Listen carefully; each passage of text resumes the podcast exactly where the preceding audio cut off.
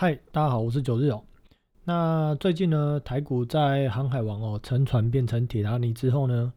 嗯，台股也失去了这个激情的主流哦。那而且又在这个电池股一直无法有效接棒去维持这个台股的热度之下哦，整个台股从七月中旬之后其实就死气沉沉。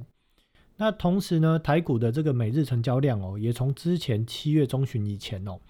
每天平均的五千五百亿到六千两百亿哦。逐步萎缩到现在，大概只有每天三千五百亿到三千九百亿左右。那原本九日以为哦是这个当冲的热度大衰退哦，结果去证交所查一下，发现哎，这个当冲的比重哦，其实也大概只是从五十二、五十三趴降到四十六、四十七 percent 左右。那表示说，这个成交量的一个萎缩哦，其实是来自于中长线的买盘，或者是来自于法人买盘的一个缩手。那这件事情其实比这个当冲的这个量哦缩掉更为带有所谓背后的这个流动性风险的一个隐忧。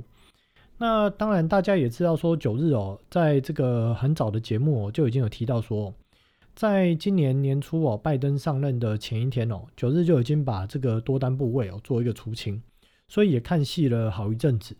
那很多朋友问我说哦，今年的股市哦很好赚哦，那很多的这个网红或年轻人都已经赚到。呃，就是买车啦、买房啦、开节目啊、开课啊、干嘛的？那这个行情我没有赚到，是不是实力太差？那其实我一直在讲说，其实今年的一个行情我不去做，就很简单两句话。第一句话就是，今年的行情就像是新手在打麻将一样哦，用新手运哦的一个打法就可以打死老师傅的一个行情，就是说啊，我也不用去在意别人听什么牌。然后呢，反正我听中洞、听对对，都可以。这个听您、听两个洞、听三个洞的这种老师傅哦，今年就是这种行情啊，就是一直自摸的一个行情。那第二句话就是说，如果赚钱的方法没有办法被这个时间哦去考验，那这个方法它只能在某个时间点或某个类股、某个时段它去赚钱。那除非说用这个方法哦，有人用这个方法赚到钱，那他也只赚这一次，永远都退出市场。不然，最终这个方法如果没有办法接受每年时间的考验哦，最终呢，用这个方法赚到钱的人，他一定会赔掉，或一定会倒吐回去，因为这是来自于说错误的方法哦，加上自满哦，其实失败是最终的一个结果。那简而言之啦，就是要在市场上哦，是论属于一个成功的，还是一个失败的交易者，这个基本上哦，交易的方法需要经过数年的考验，并且哦，要屹立不摇。就是它要很稳健，而不是每年都这个大赚大赔、大赚大赔这样的一个波动哦，这样是不行的。就是它这样的一个交易的方式哦，它是要每年都很稳健。那另外哦，就是说，呃，假设用不稳健的方式哦，那要么就是赚到钱，永远都不再进市场那一刻哦，那才能够认为说，哦，这个人就是成功，或这个人在交易市场上是成还是败这样子。那最近的行情哦，很冷清哦，那一些像是沉船的这个航海王。或者是被遗忘的这个基础概念股啊，钢铁股这些啊，那或者是相对于哦，就是高点哦，超长期投资的台积电哦，或是每年哦，就是大概每两三年哦，总是可以骗到一票散户去买股票当万年股东的面板股哦，这些股票最近都死气沉沉哦，所以也没什么好特别去讲。那指数方面哦，也如同九日在七月初就已经预告了。整个七月八月，我就一直在讲台股就是一个一万六千五百点到一万八千点出头的这个区间震荡行情。那过去哦，大概呃两个月啊，接近快两个月时间看起来就是这样子。那时不时呢，电子股跌太多的时候哦，这个控盘的人哦，就拉拉金融双雄去撑盘。那整体台股说实在，这个戏真的是很难看哦，也没什么好看。所以呢，我们这一集哦，要来特别聊一聊说。哦在过去哦，从二零零八年金融海啸，二零零九年开始，全球央行的无限这个 QE 哦，已经 QE 了十三年哦，到这个时间点哦，从这个过去有限的这个 QE 哦，就是呃呃 QE one QE two 啊，到后面已经无限的 QE 之下，整个金融市场跟股市的一个状况哦，这一集要来聊聊。那以及因为现在也要开始进入到要说 QE 或者升息的一个时候。那这件事情行为哦，它会导致后续整个呃大环境哦对这个事情小明的一个影响，以及整个这件事情哦对股市后续的一个影响为何哦？我们这一集就会来聊一聊。那在这一集哦，台股的部分呢，就如同前面已经提到了，就是戏很难看的，没什么内容，这一集就不多说。但是我们在这个台股哦，未来攸关于台股在未来四到五个月内哦，生死相关的这个总体经济学的部分哦，就是我们这一集要来聊的一个重点。所以，我们首先先来看看哦，整个八月上旬哦，几个重要的一个经济数据。那在上周五八月六号哦，美国七月份的一个非农就业人口数据哦，是增加了九十四万人，这个数字呢是优于预期的八十七万人。那失业率呢，也是优于预期哦，只有五点四。那原本预期可能会有到五点七哦，所以失业率哦也是比这个预期的还要好。那联总会的一个主席哦鲍尔也在这个七月底的时候，就是上个月七月底，这个 FOMC 哦会后的这个记者会哦也谈论到，在联总会开始缩减每个月一千两百亿美金的 QE 之前哦，联总会会希望说可以看到一些强劲的就业报告。那所以说像这个七月份哦。它的表现又优于六月份的一个非农表现哦，所以市场就预估联总会有可能在八月的下旬哦，就会发出说哦我要收 QE 的这样的一个讯号，会提到这件事情可能会比较明确。那另外我们我们也来看看这个有个有趣的一个数据哦，就是联总会在公告非农的同一天哦，也公告了美国六月份的这个消费者信贷增加了三百七十六点九亿美元，这个数字呢又创历史新高哇，今年真的是。一直很多数字都在创历史新高的一年那这个数字呢，也是原先哦市场预期的两千啊预市场预期，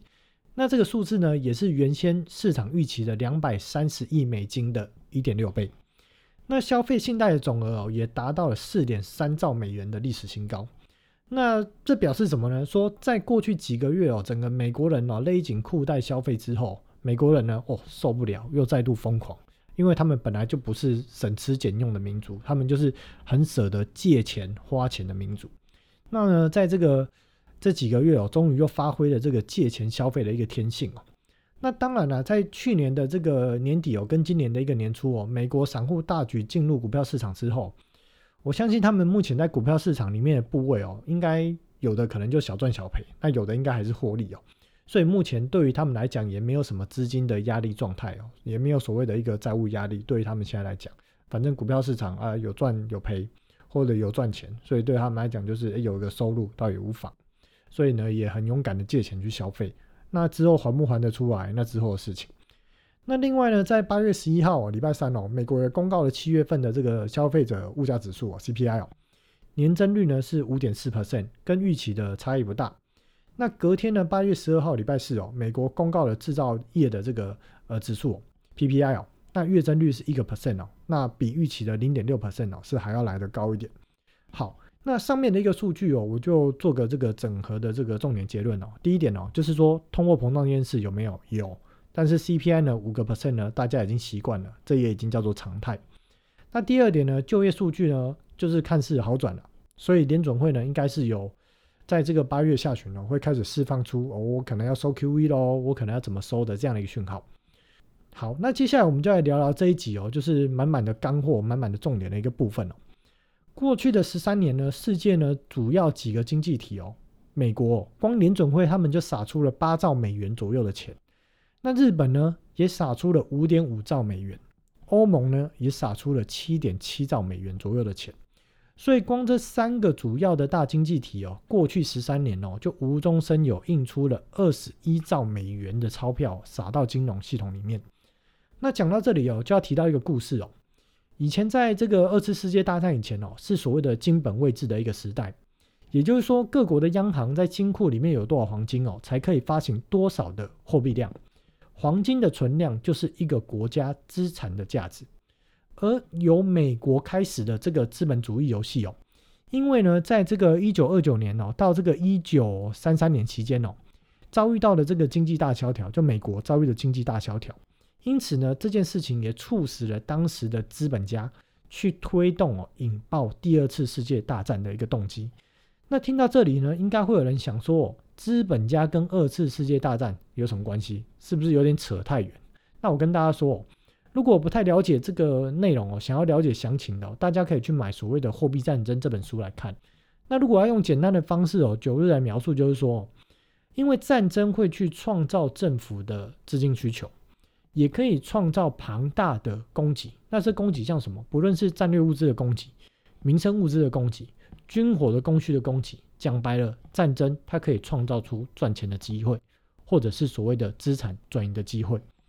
因此，在第二次世界大战之后，资本家顺势瓦解了所谓的金本位制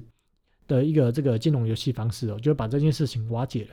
那改而建立了这个以美元为中心的世界货币体系。所以呢，各国要印钞票也已经不再是说呃大家有多少的黄金存量才可以印多少，不是哦。现在就变成说，呃，只要用国家的信用作为担保，讲白了就是我只要发的国债，我只要还得出来钱。利息付了出来，那有人愿意买单，那老子要印多少钞票都可以。那大家会觉得说，美国这几年印了这么多的钞票，美元应该要大贬了嘛？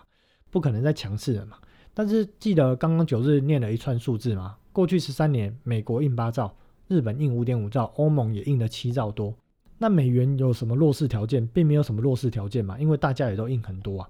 所以其实过去十几年来，这根本是一个印钞票的比赛哦，就是说。我流窜出去的热钱哦，只要不要在我家里挥手出就好了。那别人家烧起来哦，就是我是最开心的。这句话是什么意思？白话文就是哦，对各国的央行来讲哦，我印出来的钞票，只要不要在我国内造成通货膨胀，别人家里的小孩死不完，别人家通货膨胀不关我的事，我家没有通货膨胀就好。这其实就是所谓的货币战争。那大家会想说，靠背印这么多钱哦，为什么美国没有爆炸性通膨？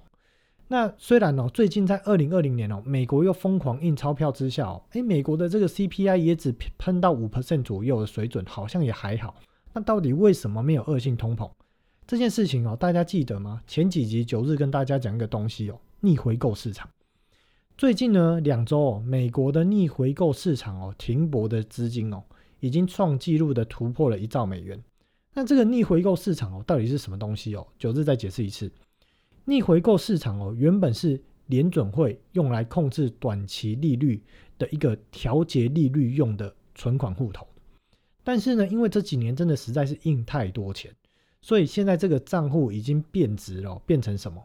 变成金融机构啊，把钱借给联准会，同时从联准会那边拿回国债作为抵押品的地方，就是银行它透过。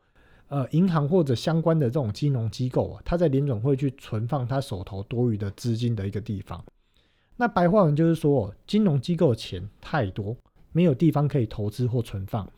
所以导致哦，这个隔夜回购的这个利率哦跌到负数。而隔夜回购的这个这个市场哦，又是一个货币基金主要赚取利润的一个其中大项目之一哦。像是隔夜回购货币的基金哦，在这个隔夜回购的市场里面哦。它大概就已经投资了一点五兆，就是货币基金在这个隔夜回购市场哦，大概就是有投资一点五兆这样的一个部位。因此，在今年的这个六月初哦，联总会为了防止这个联邦基金利率哦降至过低的水准，就是防止这个隔夜回购的利率哦跌破零 percent 哦，就是怕会造成这个所谓的呃所谓的市场的风险哦，所以联总会呢。将这个原本它逆回购的利率哦，从原本接近零 percent 这个数字哦，调升到零点零五 percent，同时开放越来越多的货币基金哦，可以把钱存到这个所谓的逆回购的这个账户这个市场里面。因此，最近我们可以看到逆回购的市场的规模就一路的飙升。那大家有听懂说这个愚蠢的行为是什么意思吗？白话文就是哦，联准会先用钱跟某 A 买国债。那 A 呢拿到钱之后呢，再存回到联准会的账户里面，联准会再拿纳税人的钱给 A 固定哦，每年零点零五 percent 的利息。那到底是纳税人智障呢，还是联准会智障，还是这其实是一个联准会联手银行家来剥削劳动收入的市井小民的资本游戏呢？那通货膨胀的这个后果，市井小民哦要来承担。给银行家的利息哦，市井小民也要拿税金来承担哦。其实这件事情真的是叹为观止。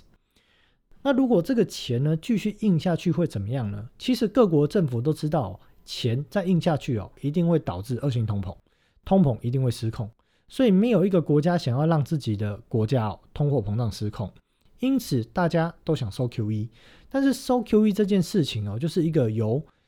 俭入奢易，由奢。入简难的一个行为，特别是钱都已经给出去了，谁还会想从口袋拿出来？哪有这种道理？因此呢，像是联准会哦，他哦其实哦不敢收，但是不敢收哦，又怕通膨失控，所以因此一方面哦，时不时就会出来讲说一切都是暂时的这种干话的言论，同时他又会开启各种金融工具哦，去收回这些热钱，好比刚刚讲到这个逆回购，那同时呢又拿纳税人的税金哦来去安抚这些哦资本家或这些银行家，但时至今日哦，这个 QE 哦到目前这时间点看起来肯定是要收了。所以联准会呢，因为很怕市场哦会崩盘，或者说很怕股市会崩盘，所以一直在信心喊话。那每一次呢要缩钱的动作，也都是能拖则拖，能慢则慢，能多平缓有多平缓。至于这个到底是怕市场崩盘而已，还是它其实是要给国际银行家有足够的时间，慢慢把这些资金从股票也好，从债券也好，从各个有。投资性的商品收回现金回来，给他们足够的时间去收。那以像是股票市场来举例哦，就是央行一边印钞票，一边低利率放贷，同时散户去借钱进场买了股票嘛。那这时间点在干嘛呢？同时银行家哦，慢慢的一直把炒作了十三年的这些股票，慢慢的、慢慢的一直丢给散户跟被动型基金。那如此的完美的另类哦，财富重分配。之后呢？到底股市是会继续飞天，散户会赚到笑到合不拢嘴，还是呢？说股市未来有可能呢会遁地跌到海沟里面去？等跌到海沟的时候，国际银行家再来做一次所谓的财富重分配呢？这个答案呢就留给大家心里自己去作答。好，那未来呢？台股在未来两周哦，应该还是维持在一个比较死气沉沉的行情哦。那我也会建议哦，大家就是尽量多看少做啦。毕竟最近因为电子一直没办法接棒，行情也很难做。好，那我们就两周后见喽，拜拜。